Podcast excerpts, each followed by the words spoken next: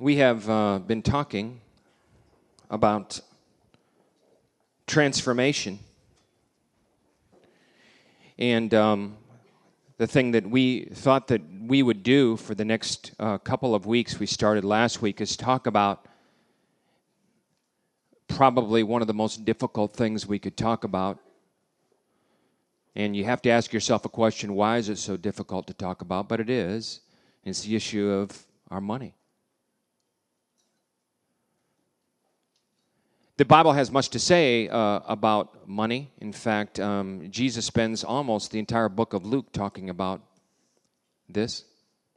I completely recognize that it's an issue and it's an area of our lives that, uh, in many ways, is pretty obnoxious to talk about. Nobody wants to hear about it, including me.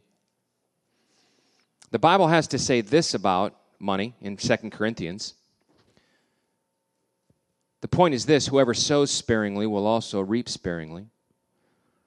But whoever sows bountifully will also reap bountifully. Each one, there it is, each one must give as he has decided in his heart, not reluctantly or under compulsion, for God loves a cheerful giver. Hmm. That's I don't I'm not a cheerful giver. I'm a very non-cheerful giver. And God is able to make all grace abound to you so that having all sufficiency in all things at all times, in other words, we're always taken care of, you may abound in every good work, as it is written, He has distributed freely. He has given to the poor. His righteousness endures forever. He who supplies seed, and he does, to the sower, that's us, and bread for food, will supply and multiply your seed for sowing and increase the harvest of your righteousness. And You will be enriched in every way and then, and then look what it says there. You will be enriched in every way to be generous. In every way.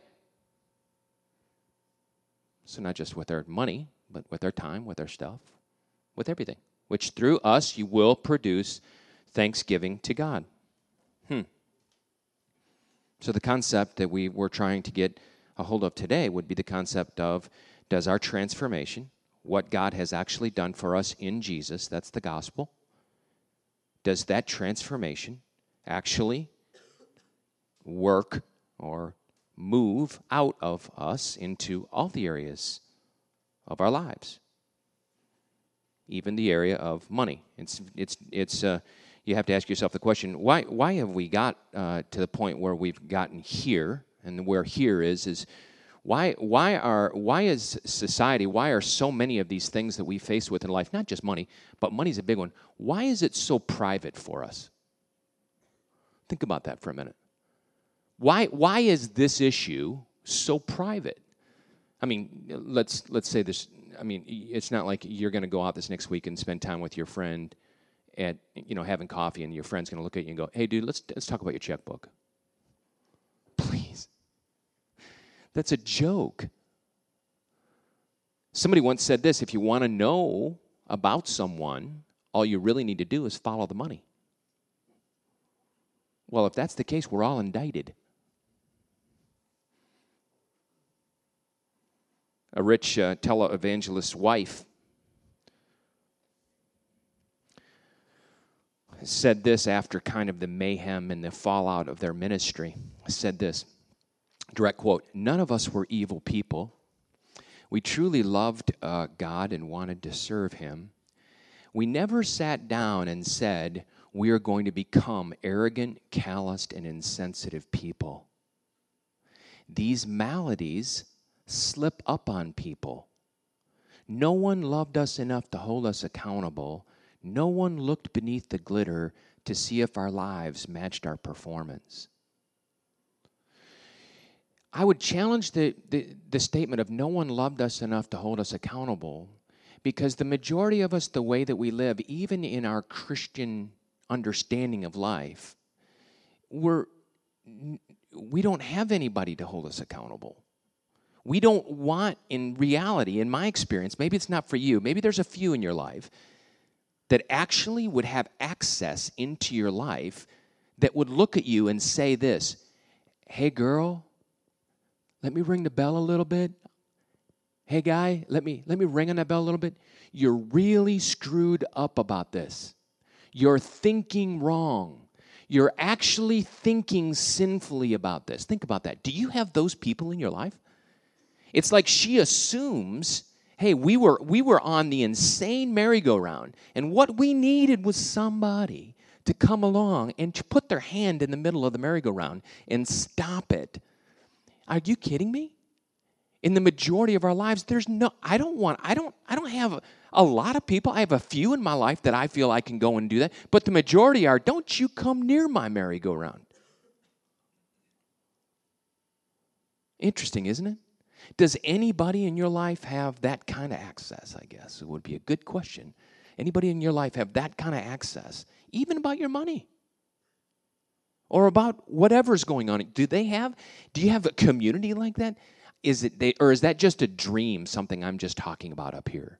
Something that's like a, a, a cool thing to think about. What else is here going on here?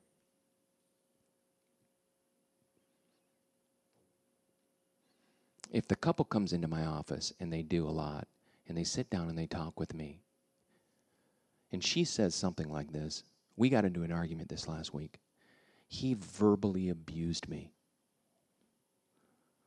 he said these things to me and i look over at him and i say to him did you say those things here's what i get about 99% of the time.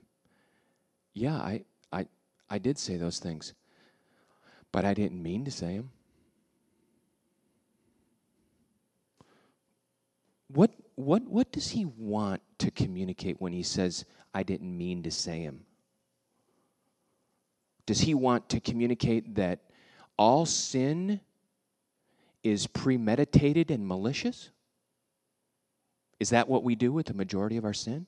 In other words, did he wake up in the morning at 7 o'clock, punch the clock, go get his coffee, and say, I can't wait to verbally abuse my wife tonight at 8 o'clock when we get into a fight? No, he, what, what he's obtuse to is this he's obtuse to the nasty flesh that still lives inside of him that provides a thousand blind spots every day that, that really he has massive power to destroy his wife. Sin isn't sin doesn't show up in a, in red pajamas with a you know the horns and a fork and said kind of give you a little holy goose. that's not that's not that's not what it is. It's it's, it's, what, it's what Peter says for the devil prowls around like a roaring lion. And what's the verse? Searching whom he may what? So, say it. Yeah. Devour. Think about that word. And have we, as a people, are we being devoured by this? This issue we're, we're kind of going along, we're moving along in life, we're doing our thing, we're putting the money in the bank account. But is this one of those issues that, that is, it is, it is just so, it's, it's not this malicious thing we do. We don't wake up in the morning and go, I can't wait to hold my money again, you know. I can't wait to not give. It's not, that's not what it is. It just happens through the course of time. And it's so slow and it's so opaque. If you have your Bibles this morning, turn to uh, Luke chapter 19. If you don't, we have it on the screen. But if you turn to Luke chapter 19, if you know this song, sing it with me. Ready? Zacchaeus was a wee little man. Come on. A wee little man was he. He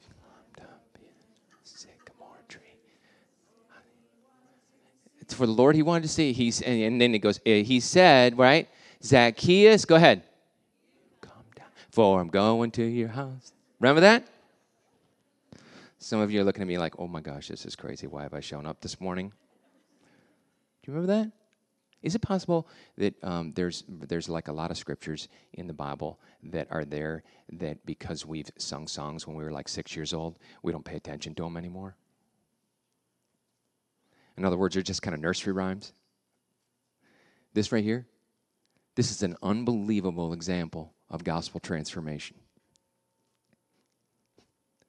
An unbelievable example of gospel transformation of, of a man who had this encounter with Christ, and all of a sudden on that encounter, I want you guys to know something.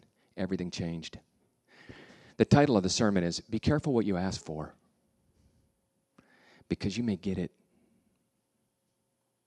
And let me tell you something this man, the Zacchaeus man, he got it. He got it he, way more than what he wanted to get it, I'm sure. Look, look what it says. It says he entered Jericho and was passing through, and there was a man named Zacchaeus. He was a chief tax collector and was rich, so we know he's a rich man. And he was seeking to see who Jesus was. But on account of the crowd, he could not, because he was small of stature. So he ran on ahead and climbed up into a sycamore tree to see him, for he was about to pass that way. And when Jesus came to the place, he looked up and he said to him, Zacchaeus, hurry and come down. Then look what he says For I must stay, I must stay. God, God actually coming in, intervening, taking the initiative. Zacchaeus, uh, for I must stay at your house today. And so he hurried and he came down and he received him joyfully. But when they saw it, the Pharisees, they all grumbled. Has he he has gone into the guest of a man who's a sinner. And Zacchaeus stood and said to the Lord, Behold, Lord, the half of my goods I give to the poor, and if I have defrauded anyone of anything, I restore it fourfold. And Jesus said to him, Today salvation has come to his house, since he also is a son of Abraham. For the Son of Man came to seek and to save that which was lost. Be careful what you ask for, you may get it. Jesus wanted, uh, Zacchaeus wanted to just see Jesus. He so badly wanted to see Jesus that he was willing to, as an adult man who's rich, climb a tree to see Jesus. Now, adult men who are rich are usually fairly serious men who wear suits. so there was something going on in his, inside of his life that made him desperate enough to want to climb a tree. I began to think, um, who in my life am I? Um, would I really like to see? And I would climb a tree to see. Uh, and there's really not anybody. Maybe Dolly Parton, okay. But there's other than that, there's not anybody. When we were in Disney World, um, when I had my daughters and they were young, everybody lines up at the at Disney World at about six o'clock. They start lining up for this crazy parade. Have you ever been there and seen this? Six o'clock rolls around, people begin to, you know, sit on the sides of the street. Everybody begins to gather. Now, I want you to know that um, back in that day, it, it, wasn't nearly as much mayhem as it is now with mamas with strollers or with strollers. Mom with strollers now, they have like, you know, five kids in one stroller. You know what I'm saying? And so, but it, it's crazy, and kids are everywhere. And they're, they're screaming and yelling. The closer it gets to 9 o'clock, it's, it's on my daughters are you know there with me. And they're there they're there to see somebody that day. And the somebody that they were there to see wasn't mickey. They're girls. I want to see minnie. I just want you to know i didn't want to see minnie. I didn't want to see mickey. I didn't want to see one more minute of disney world. I was sick of disney world. I hated disney world. I had been working all day at disney world. My kids thought it was a vacation. It was for them. It wasn't for me I was interested in going home and having my vacation called bedtime. Mickey came by, or uh, Minnie came by. Yay, Minnie, Minnie, see me, see me. That's what was going on. Zacchaeus, for this day, wanted to see Jesus. So he was willing to, to actually be involved in this shameless act of wanting to see Jesus so bad that he was willing to climb a tree as a rich man, to climb this tree to see, Zac, to see Jesus. Oh, be careful what you ask for, Zacchaeus, because you may get it. Because I'm going to tell you what happened there. And we don't get a chance to see it. But something happened at Zacchaeus' house that day. Something happened that would forever change his life and the way he thought about his life. Because in that house that Jesus said, I'm going to stay at, in that house, he encountered the Master. In that house, he encountered God. In that house, he had a radical, life changing lunch with God. Let me ask you a question before I go on. Do you think God sees you? Young lady, do you think God sees you? Do you think He sees you in your plight, in your pain? Is He that good? Young man, do you think God sees you? Do you think He cares? Does He? Does He see you in the crazy, unbelievable places that you climb around in your life? You think He sees you? You think He cares? Is it that interactive? Do you view your God as that good where He sees you? I've come today to give you a message. And the message is yes, He's that good. And He sees you. And He hears you. Even though we operate many days where we don't think He does. But He saw and He heard Zacchaeus this day. Because Zacchaeus' life, as a result of this lunch, became reordered, it became rearranged. Think about it. Zacchaeus starts the day by climbing a tree because he wants to see Jesus, and he ends the day by writing some big checks.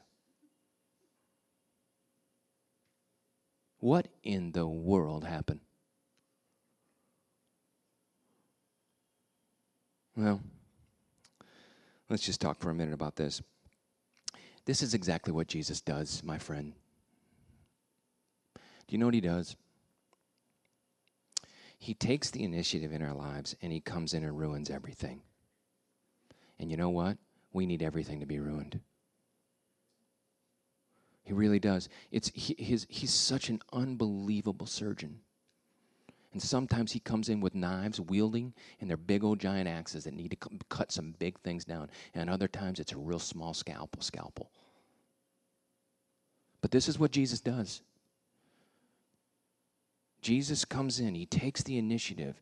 He takes the initiative by moving actually against many times people into their houses, into their hearts. By the way, did you know what the house was in the Old Testament? The house was the tabernacle, that's where God lived. Now in the New Testament, after Christ, get, get, what is the house? The house is our hearts. Our body, our heart, our body's a temple of the Holy Spirit. God lives actually inside of us. It's a miracle. It's a miracle.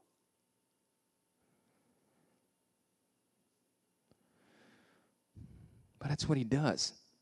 And when he moves into these places, when he moves into these hearts, he, he, he has a design. He, and his design is to radically transform people, like exactly like what happened with this man. It's kind of the truest definition of extreme makeover. Have you ever seen this show? You ever seen this show? It's crazy. Did you know that many times the people that get the extreme makeover, they come in and spend tens of thousands of dollars? Have you ever seen the shows where they spend tens of thousands of dollars on someone and, and, the, and the owner of the house walks into the house and goes, Oh, I don't like that? Think about that. Think about how crazy that is. You know how crazy it is that you've been given a gift and you don't want the gift? But you know what? We're like that with Jesus. Jesus, guess what? You can have access to the room. I don't want an extreme makeover. I just want you to make me a nice person. Can you make me a nice person? Just, just, just make me good to my wife. Make me a good old boy. Give me a vacation now and then. I just, I, I kind of, that's, that's what I need. No, but, but what Jesus does is he comes in, and he goes, no, no, no, no, it's not what I'm interested in. I got the, I want the title to the house. I want it all. For those of you that um, are a little bit younger, you may not have heard of a little book that's called uh, my. It's called My Heart, Christ's Home, and it's a little story written by a guy who basically uses the metaphor of Jesus coming in and living in our house. And he talks about when Jesus comes in, how he takes over the rooms of your house. Let me read something to you that I think you'll find pretty intriguing. He says this He says, One evening I invited Jesus into my heart, and what an entrance he made. It was not a spectacular emotional thing, but very real. Something happened at the very center of my life. He came into the darkness of my heart and turned on the light. And he built a fire there, and he banished the chill. and he started music where there had been silence. And he filled the emptiness, emptiness with his own loving, wonderful fellowship. And in the joy of this new relationship, I said to Jesus, Lord, I want this heart of mine to be yours. And I want to have you, listen to this language, I want to have you settle down here and be perfectly at home. Everything that I have belongs to you. Let me show you around. And he shows them around. And they go through the rec room, and they go through the dining room, and they go through these different rooms in his house. But they come to this place called the hall closet. Let me read this section to you. One day I found Jesus waiting for me at the door when I came home, and an arresting look was in his eye. And as I entered, he said to me, Hey, there's a really peculiar odor in the house. Something must be dead around here. It's, it's upstairs. I think it's in the hall closet. As soon as he said this, I knew what he was talking about. There was a small closet up there on the, on the hall landing, just a few feet square. And in that closet, behind lock and key, I had one or two little personal things that I did not want anyone to know about. Certainly, I did not want Christ to see them. I knew they were, there were some dead and rotting things left over from my old life. And I wanted them, listen to what he says, I wanted them so for myself that I was afraid to admit they were there.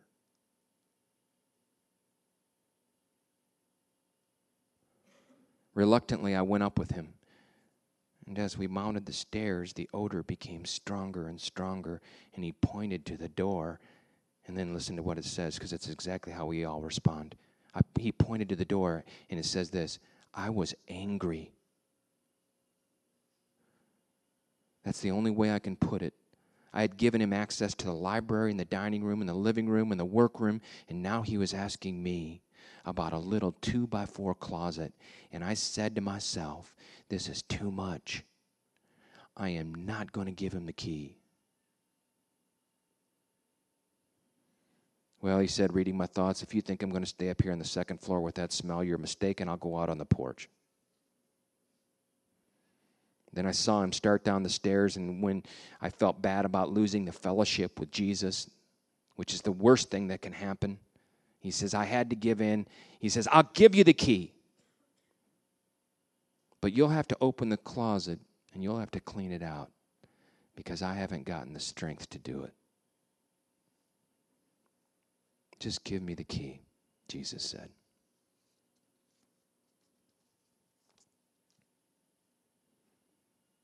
Hey, what's in your closet? What's in mine? What are the things that you have going on in your life right now that are really smelling up the house?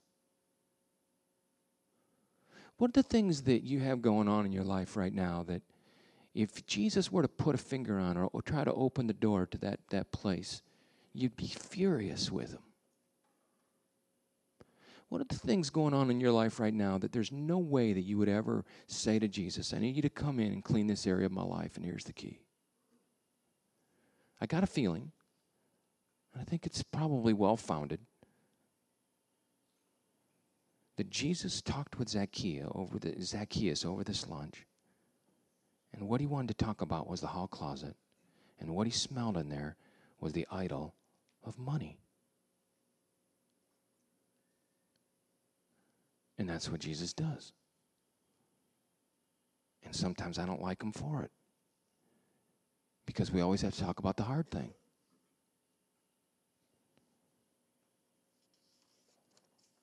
And I see I think that was Zacchaeus' problem, and I think that there, this that this was kind of this one big smelly dead rotten subject and i think it's a dead rotten subject for us and i think that if we were to really be real and talk about something that we all need to talk about i think we would probably have to admit that this is in, in all of our hot closets Somebody asked a Catholic priest about all the confessions that he had listened to over the course of his ministry, and he said, I've heard them all. He goes, Oh, the stories I've heard, the sin, the struggle, the pain, but very, very few times have I heard people talk to me about their greed. Tim, Tim Keller says the reason why people talk, talk about their greed is because no one believes they're greedy.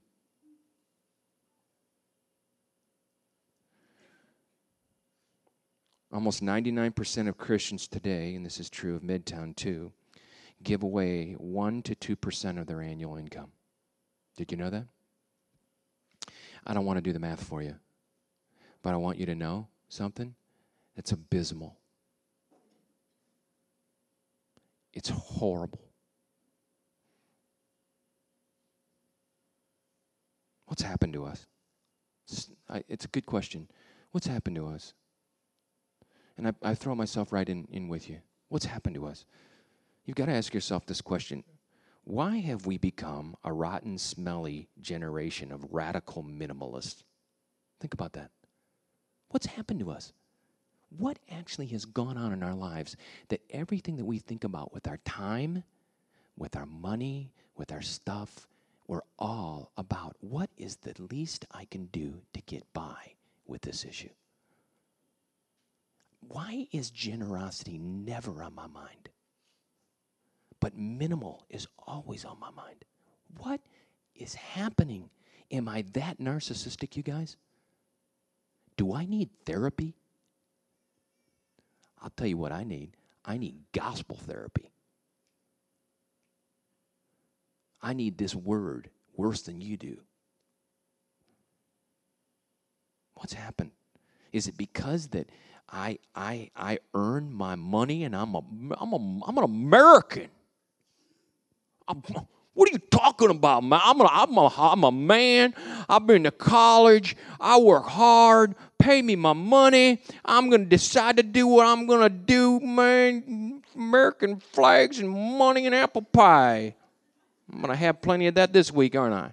I'm an American. I work for stuff, man. This is my stuff. Oh, come on. We believe that, don't we?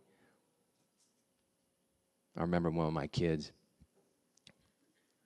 were little and they loved to go out for ice cream at night after, you know, they and nobody wants to take the kids out for ice cream at the end of the day because you're so everybody's so tired.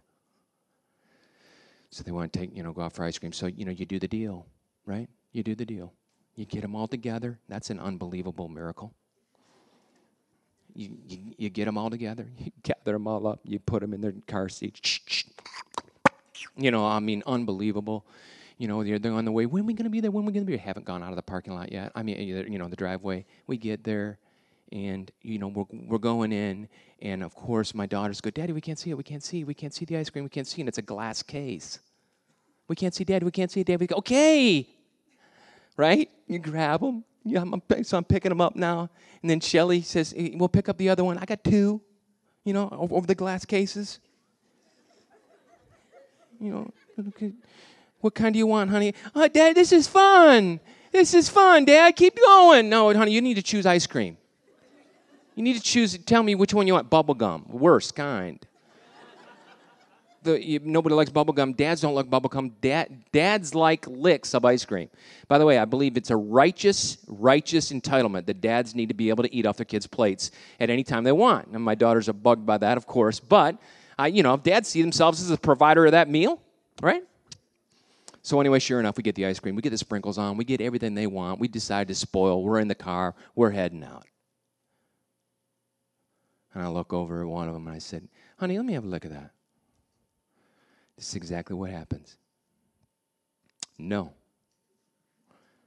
It's mine. Here's exactly what I'm thinking.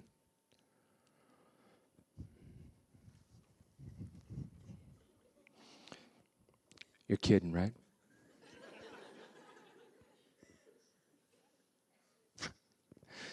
No, no, seriously, you're, you're kidding, right? I'm, it's, do you remember what Bill Cosby, eh, eh, Bill Cosby said, this statement about his kids? He says, I brought you into this world, not take you out. That's, that's, how, that, that's how you're feeling. But here's, but, but here's what I want us to consider. Is that what we do with God every day? And does God look at me every day and go, You're kidding, right? Do you really believe that that's your ice cream cone? Your job? You really believe that you, you've, you've made that happen? Do you really believe that?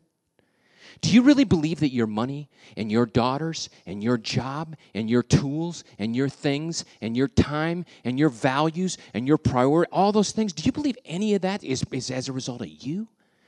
You're kidding me, right? I could have decided to give you birth the year 1401 on a mountain in Tibet and allowed you to herd sheep for your whole life. No bubblegum ice cream. I would have said, thank God. Do you know that though? Do you see God like that? Where that every good gift, everything that I have is from Him in the first place? You're kidding me, right, Joel? Something happened. Something happened. Zacchaeus was, had this radical transformation that equaled something. And you know what it equaled? It equaled radical generosity. The, the, the, the words changed from mine to now this is thine. This is yours. How in the world does that happen to a guy in a day? And why is that not happening more for me and you? Radical generosity is giving that flows from this personal encounter with the gospel because you see, Jesus is rich. And Jesus became poor so that those who were poor could become rich. I'm a rich man. In the book of Acts, we see the early Christians marked by this sudden, spontaneous giving. It says in Acts 2:41, those who accepted his message were baptized and they devoted themselves to the apostles' teaching and to the fellowship, to the breaking of bread and prayer, and everyone was filled with awe. Then listen to what it says. All the believers were together and had everything in common, and they sold their property and possessions and gave it to anyone who had a need something radical must have happened inside of them to make them be so quick to give their stuff and money. It's the only way to associate it. It's the only way to associate it with this prime example of Zacchaeus. Does anybody say this about us? Does anybody anybody say this about us like that? Do my daughters say this about me?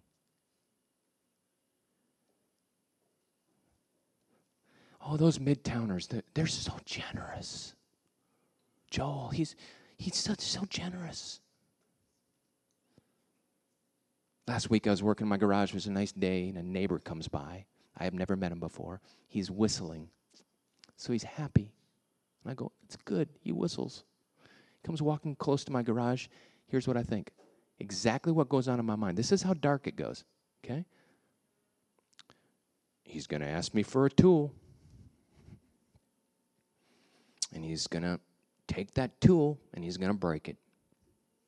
Doggone, if he takes that tool and he breaks it, he's going to replace that tool. So I'm going to tell him, yeah, sure, you can take my tool, but you need to know if this ha-. That's how I thought. Why did I think that? I think that because I'm not I'm not participating in the economy that God wants me to participate in. In other words, it hasn't inverted enough in my head where Jesus is my master and I see all of my stuff, everything is His, and I am a steward of His. That's all I am. And He's made me rich, and I am His steward. And guess what He wants His stewards to be? He wants them to be known for being crazy generous, to pay people back four times, to give it away. It's a good message for us. Let's pray. God, thank you for this uh, scripture. And Lord, I pray that as people, we would we would get far more in touch with what you've done for us and who you are, and the the fact that you've brought about massive transformation in our lives. You've changed us from death to life. That now, even because of that transformation, we have an identity as your son and as your daughter, that you call us your children, that we belong to your family, that we have a peace and a strength now to handle the craziness of this life, that we are absolutely lotto rich people. Lord, I pray that we would act a lot more rich than we do. Thank you for Jesus. Jesus, thank you for coming to earth and thank you for having conversations like this with real people that we could really relate with. Help us, God. We pray in your name. Amen.